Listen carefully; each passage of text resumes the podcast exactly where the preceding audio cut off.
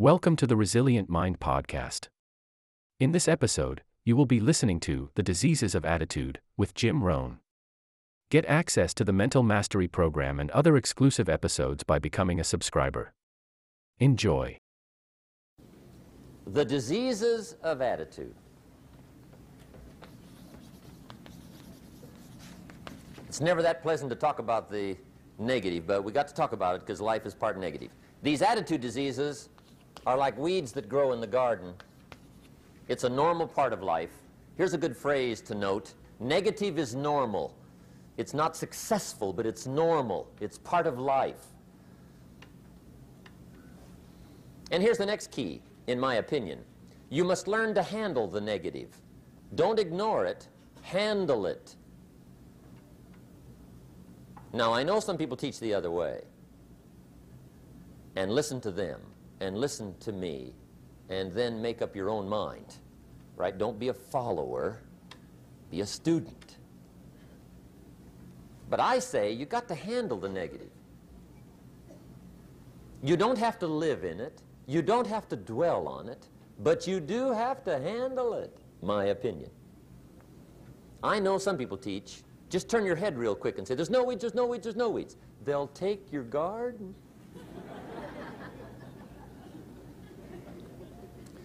So you've got to handle the negative. Here's what part of it is. It's called the Great War Between Good and Evil. Mr. Reynolds and I are working on a new book this year called The Great War Between Good and Evil. And there is a war on. The minute you were born, you got involved in the war between good and evil, between darkness and light between negative and positive, between evil and good, between tyranny and democracy, between weeds and human activity. I mean, the war is on. If democracy sleeps, guess who never sleeps? Tyranny. In the absence of light, guess what's automatic? Darkness. If good does not arouse itself and become active, Guess what moves in? Evil. It's a war. A mental war, a physical war, a financial war, between enterprise and ease, between accomplishment and failure. It's a war.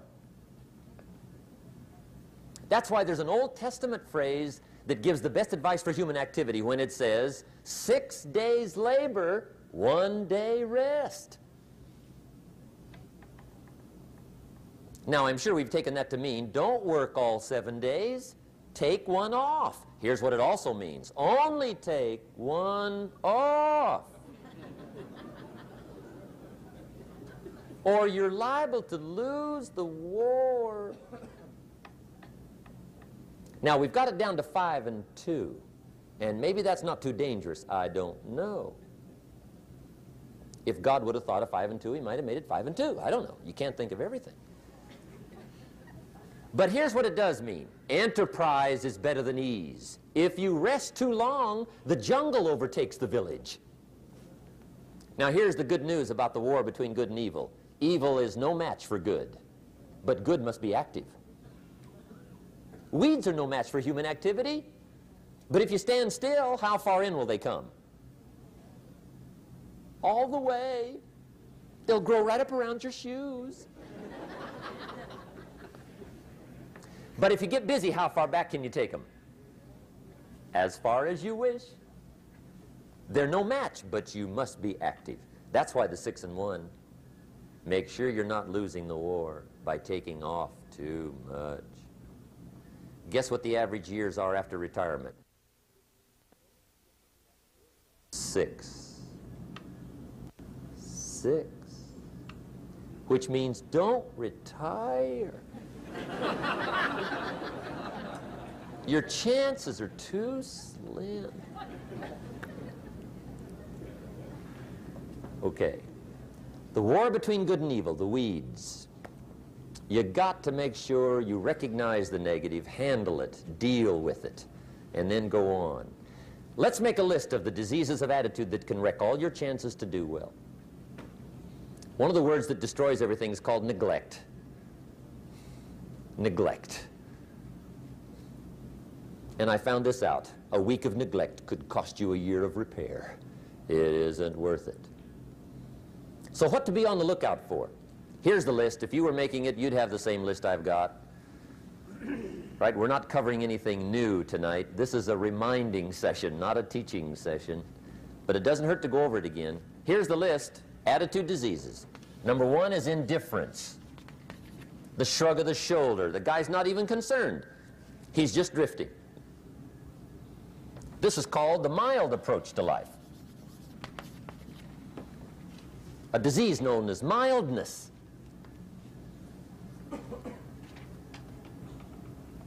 The guy says, well, I can't see getting all that worked up. Well, to be any kind of winner, you got to get worked up.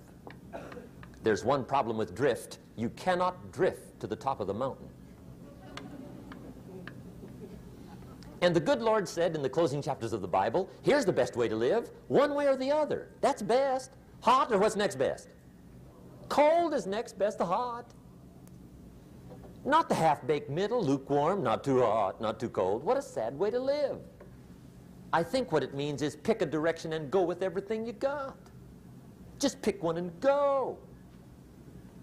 Somebody says, yeah, but what if it's the wrong direction? You'll find out quicker.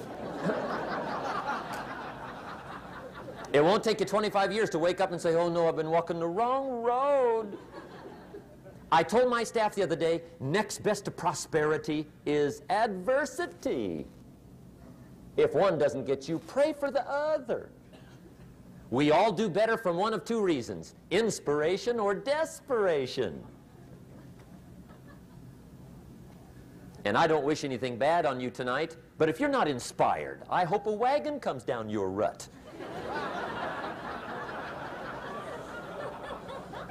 Whatever it takes to get you to try harder, read more, set your goals, and go for it.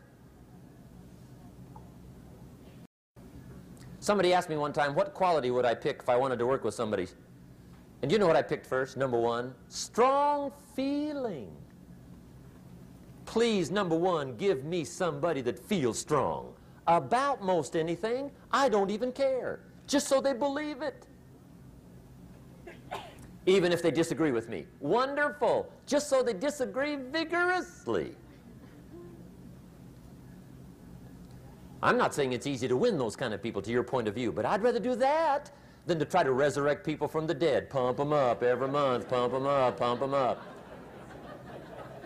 I pass. The good Lord needs a leader for the early Christians. Remember the early days of the Christians? Not like today. If you were to stand up in the early days and say, I'm a Christian, cut off your head, toss you and your wife in jail, let you rot. I mean, those were ugly days. Being a Christian back then was not called socially acceptable. They didn't have 125,000 in the Los Angeles Coliseum to hear Billy Graham on a Sunday afternoon. Not back in those days. Back in those days when the Christians got in the Colosseum, it was a different story, right? I mean, the word was, stay out of the Colosseum, especially on Sunday. Last Sunday was Lions 33, Christians nothing. See, those were mean, tough struggle days for the Christians. Now, when the days are mean and tough and struggling, you got to have some kind of leader. Do you know who the good Lord picked for the leader when the days were mean and ugly? Saul from Tarsus. That's who he picked, Saul. I'll tell you what, I would have picked him.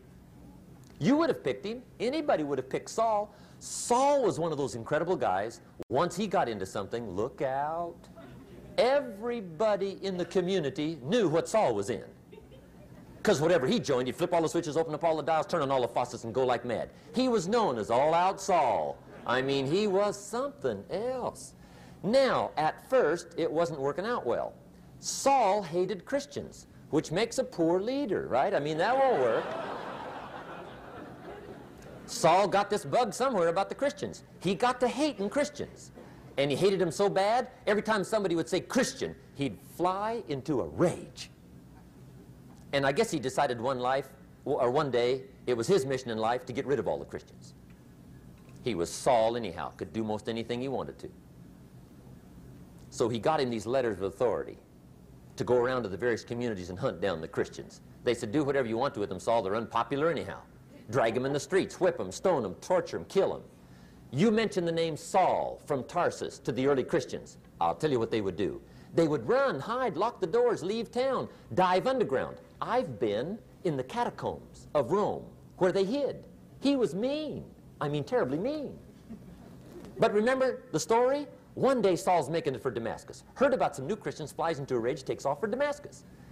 And the story said he was angry. There's a little sentence in the story that says, on his way to Damascus, he was breathing out threatenings and slaughter, which meant he felt rather strong about the idea, right? That's strong, that's strong.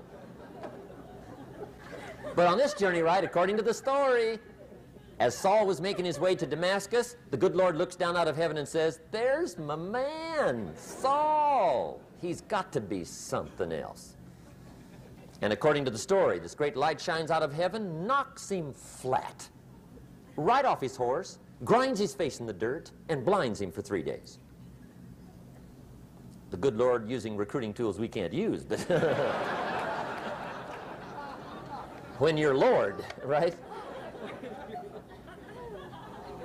To make a long story short, Saul from Tarsus becomes converted to Christianity. He becomes Paul the great leader, the apostle. And without a doubt, the good Lord got him a dandy. One he didn't have to pump up every month. In one of his later writings, he said, The things I once hated, I now love. The things I once loved, I now hate. See, that's strong. Here's the key to the good life learn to put everything you've got into everything you do. Whatever you are doing, pour it on. It will quickly open up into opportunity or quickly disclose to you that you ought to be doing something else. The delusion is, if I had a better job, I'd really pour it on. See, that's delusion. Wherever you are, pour it on. Don't give somebody half a job for a day's pay pour it on. See, that'll help change your life. Get rid of this disease. Here's the next attitude disease, indecision. Mental paralysis. The guy can't make up his mind and it becomes a disease. Pretty soon he knows he's got it. The guy says, well, I know I'm on the fence. But he says, what if I get off on the wrong side? Listen, after a while it doesn't matter. Just get off. Any side will do. A life full of adventure is a life full of many decisions. The ones that turn out to be wrong give you better experience to make better decisions. So don't see how many decisions you can get out of, see how many you can get into. That's where the adventure is. So shake off this disease, indecision. The next one is doubt. Doubt's like a plague. And one of the worst is self-doubt. There are many, but that's one of the worst. The guy doubts himself. Doubts if it'll last that long for him. Doubts if he can do that well.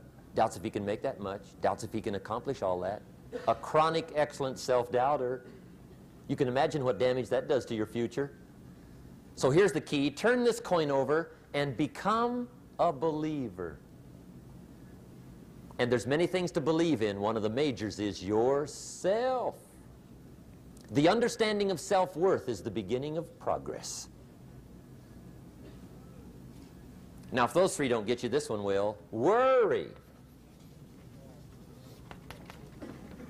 That's a devastating disease. Worry. Worry causes health problems, social problems, personal problems, family problems. It's devastating.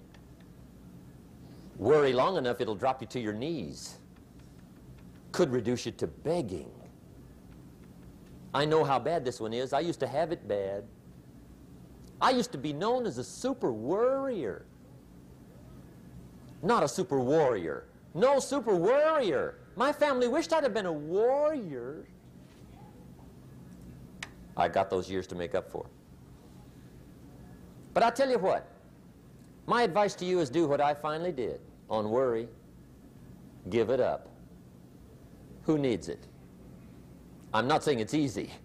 I'm saying it's worth it. Took me almost one year to kick the worry habit, and it was not an easy year. It was one of the toughest years I ever spent, but I finally got that monkey off my back. And I discovered you could live the most incredible life free of worry. Not free of challenge, not free of difficulty, free of worry. I learned how to do it, and you can. Here's the next attitude disease over caution. Some people never will have much. They're too cautious. Now, you can also be too reckless, but you can also be too cautious. This is called the timid approach to life. And my caution was always the risk. Risk used to drive me right up the wall. I used to say, what if this happens? It's called the language of the poor. What if this happens? And on top of that, if this was to happen, look at the fix I'd be in. I better not try. I could always ace myself out. Then I'll tell you what changed my whole life when I finally discovered it's all risky. The minute you were born, it got risky. If you think trying is risky, wait till they hand you the bill for not trying. If you think investing is risky, wait till you get the tab for not investing. See, it's all risky. Getting married is risky. Having children is risky. Going into business is risky. Investing your money is risky. It's all risky. I'll tell you how risky life is. You're not going to get out alive. That's risky. The Englishman says, well, if that's the way it's going to work out, let's give it a go. Right, that's what it's for. Give it a go. Somebody says, yeah, but I'm looking for safety and security. Fine, then huddle in a corner. We'll cover you with a sheet, bring you three meals a day. And we'll protect you, feed you, look after you, care for you. We won't let anything happen to you, and you'll probably live to be 100. The guy said, well, yeah, I'd live to be 100. But what a way to live. Right. What a way to live safe and secure. Don't ask for security. Ask for adventure. Better to live 30 years full of adventure than 100 years safe in the corner. And see, it's not important how long you live. What's important is how you live. Here's the next attitude disease. We're almost through with this motley list. In fact, we're almost through. Hang on. The next one is pessimism. Pessimism, the deadly disease of always looking on the bad side, the problem side, the difficult side, checking all the reasons why it can't be done. The poor pessimist leads an ugly life. He doesn't try to figure out what's right. He tries to figure out what's wrong. He doesn't look for virtue. He looks for faults. And when he finds them, he's delighted. How ugly. This is the poor guy looks through the window, doesn't see the sunset. He sees the specks on the window.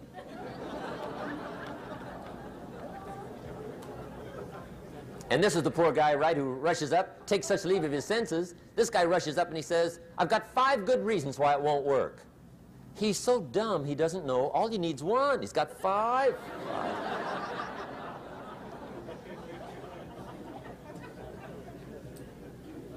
To the pessimist, the glass is always half empty. To the optimist, the glass is half full. Why would the same measure affect people two different ways? Answer, it all depends on how you look at it.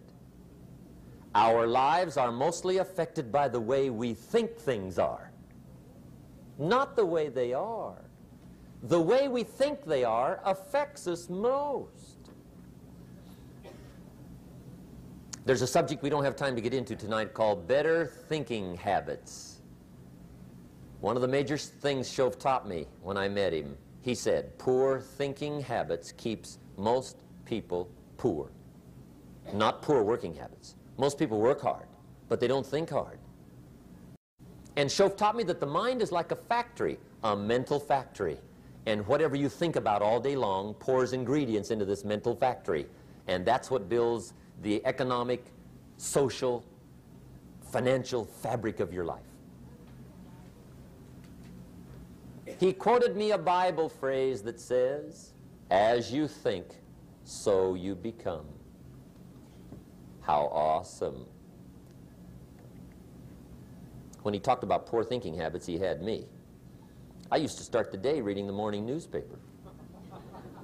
I mean, you can believe that or not.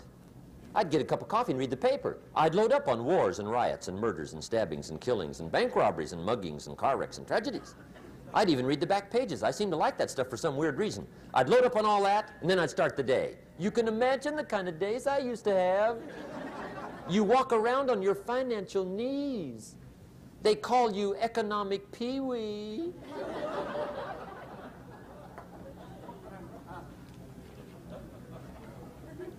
The guy says, I want to be a great leader. Wonderful. The first thing we do is follow him to his house. When we get there, we walk in and check his library, number one. Somebody says, well, why check his library? The reason is because what a man reads pours massive ingredients into his mental factory, and the fabric of his life is built from those ingredients. You would not believe what some people have got in their house to read. You would not believe. One of the best dressed up words I know for a lot of it is trash. Can you imagine dumping a barrel of trash into this mental factory every day and coming out with a rich, dynamic, positive life? It can't be done. You might as well try making a cake with cement. The kids back in Danbury, Connecticut, high school, they're asking me questions one day. I'm talking to the kids. Kids got good questions these days. One of them said to me, Mr. Rohn, how do you build the good life? I said, it's simple. It's not easy, but it's simple. Here's how you build anything. Select the right ingredients, keep out the wrong ingredients, and it starts with thought. Everything starts with thought. So you must be wise and careful what you think about because that starts everything. You got to be wise and careful. I asked the kids, what would happen if somebody dropped sugar in my coffee? They said, well, you'd be okay. I said, what if somebody dropped strychnine in my coffee? They said, well, you'd be dead. I said, correct. Lesson one, life is both sugar and strychnine. You gotta be careful. I said, what if my worst enemy drops in the sugar? They said, will you be okay? I said, what if my best friend, even by accident, drops in the strychnine? They said, well, you'd be dead. I said, correct. Lesson two, watch your coffee.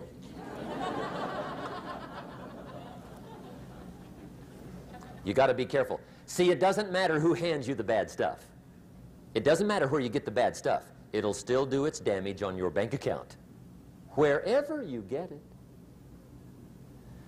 Mr. Shoaff gave me one of the greatest phrases when I first met him when he said, Jim, every day stand guard at the door of your mind. How important. Stand guard at the door of your mind. And you decide what goes into your mental factory. Don't let anybody just dump anything they want to in your mental factory because you've got to live with the results. Okay, here's the last disease, and we're through with this list. In fact, we're almost through. Hang on. The last subject is very brief. The last disease, but this one is deadly. Engage in this one, indulge in it even slightly, and you might as well forget the future because it's going to forget you complaining, crying, whining, griping, a Bible word called murmuring. See, that'll ace your future. Spend five minutes complaining, and you have wasted five. And you may have begun what's known as economic cancer of the bone. Surely they will soon haul you off into a financial desert and there let you choke on the dust of your own regret. I hope I said that well, so you won't forget. It's a deadly disease. If you don't think it's bad, ask the children of Israel of Old Testament fame. Typical of us all, their story just happened to get in the book. Story says children of Israel were slaves. God performed a series of dazzling miracles and got them out. And now they're heading for the promised land. Remember the story? Heading for the promised land. Tragedy of the story, they never got there. Reason. From day one, they started to complain. They griped about the water. They griped about the weather. They whined and cried and griped about the food. They griped about the leadership. They whined and cried because it was too far, too cold, too hot, too difficult, too miserable. I mean, they whined and, whined and cried for years. Finally, God said, I've had it, trip canceled. or something like that. The story says they died in the desert, never got to the promised land. Which I think means two things. Indulge in this long enough, you get your future canceled. And I guess it also means even God himself can only take so much.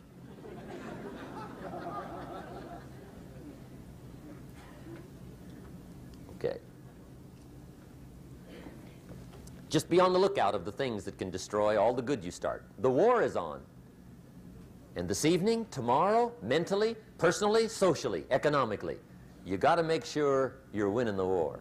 And this is part of it. Thank you for tuning into this episode. If you're enjoying the content, you can access exclusive material by becoming a subscriber. Continue strengthening your mind by listening to our other episodes.